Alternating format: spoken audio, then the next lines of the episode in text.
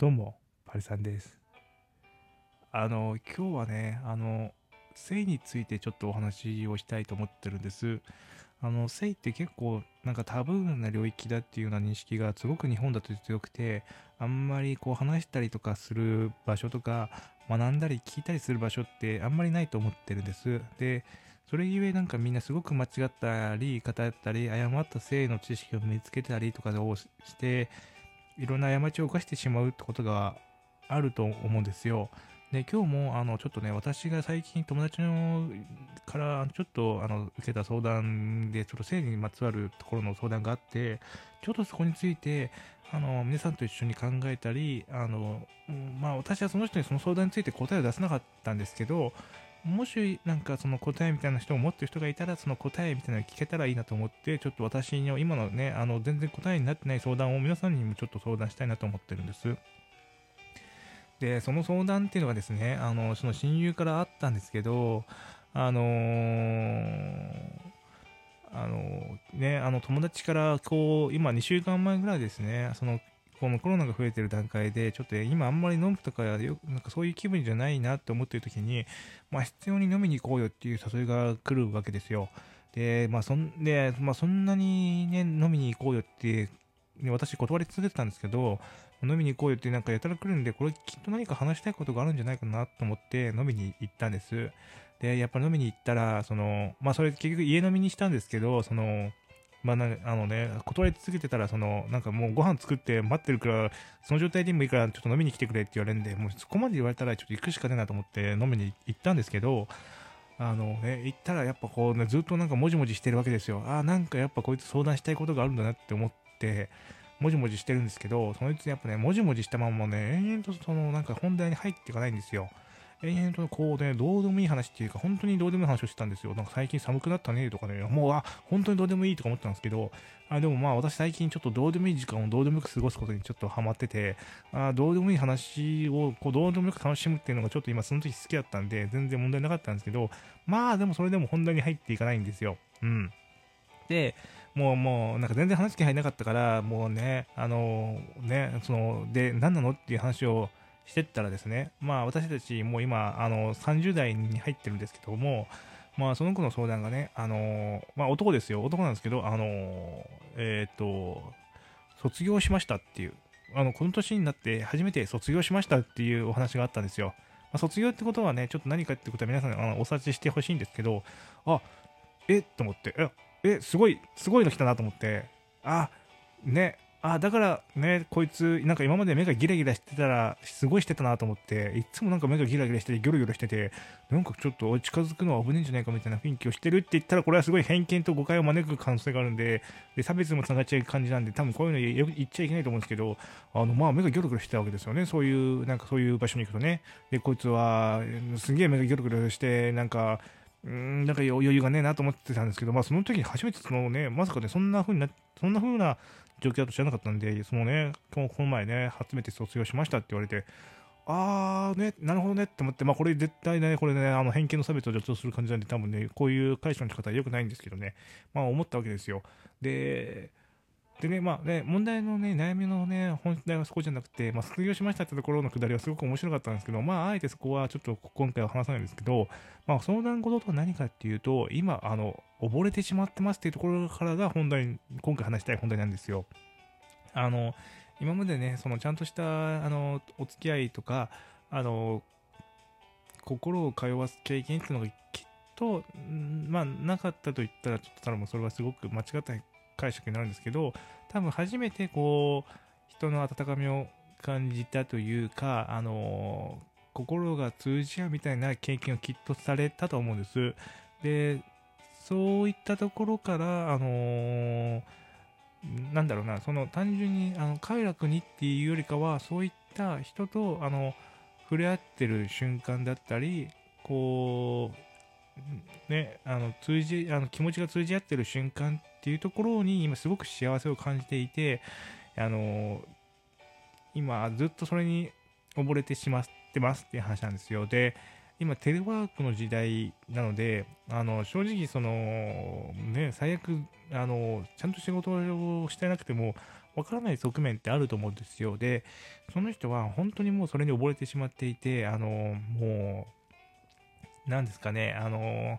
食べるのも忘れて、まあ、仕事もちょっと、まあ、仕事は全然やらなくてないですけど、仕事もちょっと影響が出てるなっていう感じで、もう朝から夜まで溺れてしまい、で、次の日起きてもまた朝からすぐに溺れてしまい、みたいなところで、あのー、ちょっともしかしたら仕事に影響が出始めてるのかなっていう感じなんです。で、これって、なんか全然ちょっと難しくって、あの、いや仕事に影響が出てるっていうことはいわゆるはこの一般的に考えたら依存みたいな病気みたいなところに入ってくるようにも思うんですよ。ででもこれ一概に依存って言えるのかどうかもちょっとわかんなくて。でじゃあこういう溺れるっていう状態の時に対してどうしたらいいですかっていう答えに対してですね私はあんまりそういうことがなかったのであのうまく答えられなかったんですよ。でこれね多分そういった状況って本当あのそのその人曰くなんか大学生みたいだよねみたいなこと言われて私の大学は本当にねあの理系だったんでずっと勉強していたんでなんそういうなんかあの記憶はないんですけどああなんかあ文系の大学生ああこれまた偏見の差別につながっちゃうああダメダメダメなんですけど、まあ、確かに大学ね暇だとね多分結局そういう溺れる状況みたいになってもまあおかしくはないと思うんですけど、うん、でもこの状況に対して悪いことなのかどうかっていうと正直わかんないし、あのね、この依存、依存っていうか、依存症っていう病気なのかもしれないんですけど、これを今このタイミングでこの人に対して制限することが正しいのかどうかっていうのもちょっとよくわからなくて、なんか私はひたすら、うわ、お前、若いな、羨ましいなとか言って帰ってきたわけなんですけど、ね、で、本人も全然まだ悩んでる感じじゃなくて、うわ、溺れちゃってる、わらわら、みたいな感じなんで、ちょっとまだ全然、あの、深刻にはなってないと思うんでいいんですけど、こういった相談って、どう答えたらいいですかね？やっぱ、あの、ね、あの、あんまり多分話されてこないと思うんですけど、やっぱ、あの、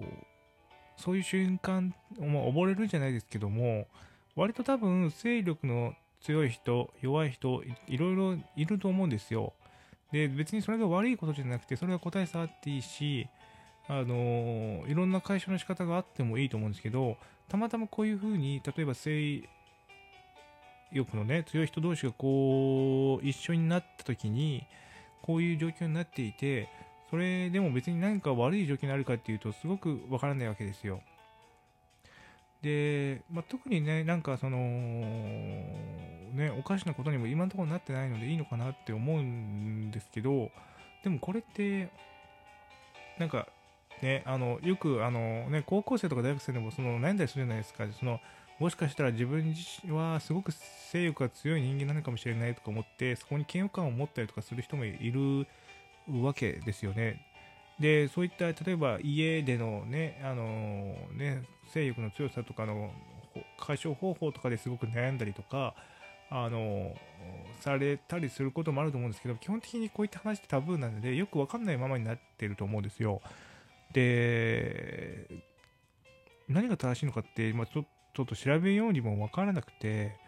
なんかね、一般的になんかね、なんか他のことに影響が出てくるようになってきたらやめましょうみたいなのが書いてあるんですけど、こうね、何て答えていか全然わかんなかったんですよね。ね、で、ね、最近、ね、やたら、この、そっちの、ね、男優、女優系がね、YouTuber とかデビューしててね、いろいろ好き放題言ってるわけですけど、全然そういう人たちのね、なんか動画とか見ても参考にならないわけですよ。謎に好き放題言ってますからね、なんか、で、謎になんか恋の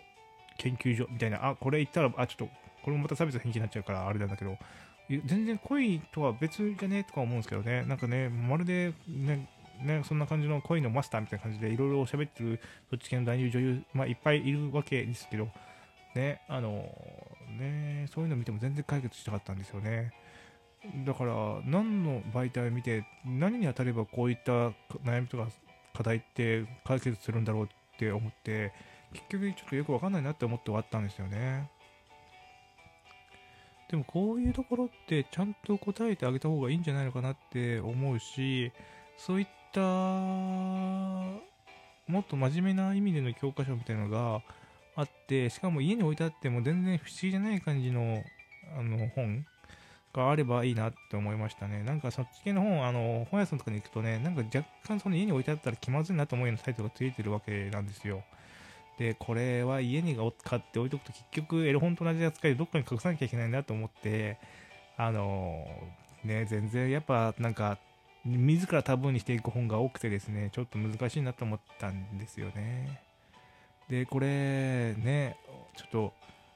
なんかこう、私は経験ないんでわかんないんですけど、もしこう、なんか溺れたみたいな経験があって、そこからなんかもう、その後なんかこう、なんか良くない結果になってしまったとか、いろいろあるんだったら、ちょっとそういった話もちょっといただけると嬉しいですし、それをどうやって解決してきたかっていうようなね、ところを、もしなんか経験ある方いたら、ちょっと、あの、ね、あの、お便りとかくれたらすごく嬉しいなって思ってます。うん。やっぱね、まあ、おぼ、ねえ、ねえまあね、ストレス解消とかにもなるし、ね、運動にもなるし、ね、全然悪いことではないんだろうなとは思うんですけどね。まあ、